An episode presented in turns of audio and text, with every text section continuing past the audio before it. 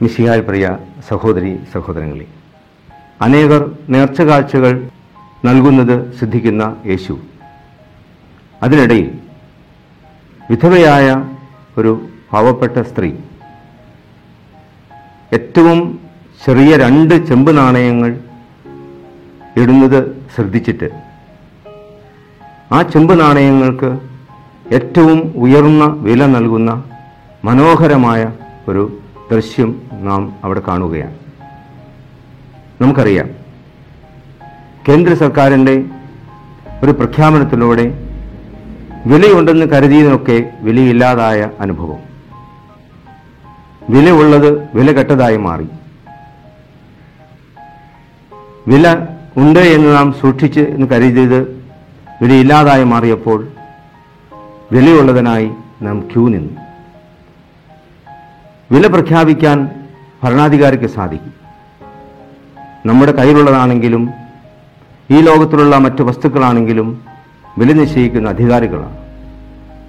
അങ്ങനെയെങ്കിൽ നാം ഇപ്പോൾ നമ്മുടെ കൈകളിൽ സൂക്ഷിച്ചിട്ടുള്ള സമ്പത്ത് യഥാർത്ഥത്തിൽ വിലയുള്ളതാണോ?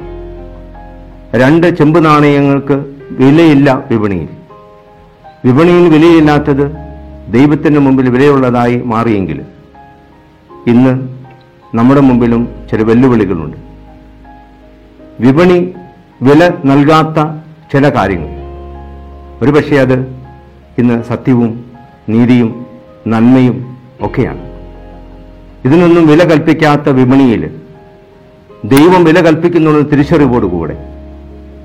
അതാണ് വിലപ്പെട്ടതെന്ന് തിരിച്ചറിയാൻ കഴിയുന്ന മനസ്സോടുകൂടെ ചൂടുവെക്കാൻ നമുക്ക് കഴിഞ്ഞാൽ നമുക്ക് ഈ ലോകത്തിന്റെ നേട്ടങ്ങളെക്കുറിച്ച് നഷ്ടങ്ങളെക്കുറിച്ച് ചിന്തിക്കേണ്ട ആവശ്യമില്ല. ദൈവം വില നൽകുന്നതിനെ സ്വന്തമാക്കാൻ കഴിയുന്ന ഉന്നത വ്യക്തിത്വങ്ങളായി മാറുവാൻ നമുക്ക് പരിശ്രമിക്കാം. നമ്മുടെ കയ്യിലുള്ളതിന്റെ വില ദൈവം നിശ്ചയിക്കുന്നു. ദൈവം വില നൽകുന്നത് മാത്രം സ്വന്തമാക്കാൻ നമുക്ക് ഈ കാലഘട്ടത്തിൽ കഴിയട്ടെ.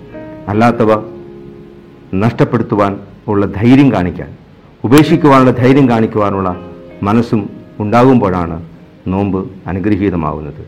ദൈവം അനുഗ്രഹിക്കട്ടെ. ആമേൻ.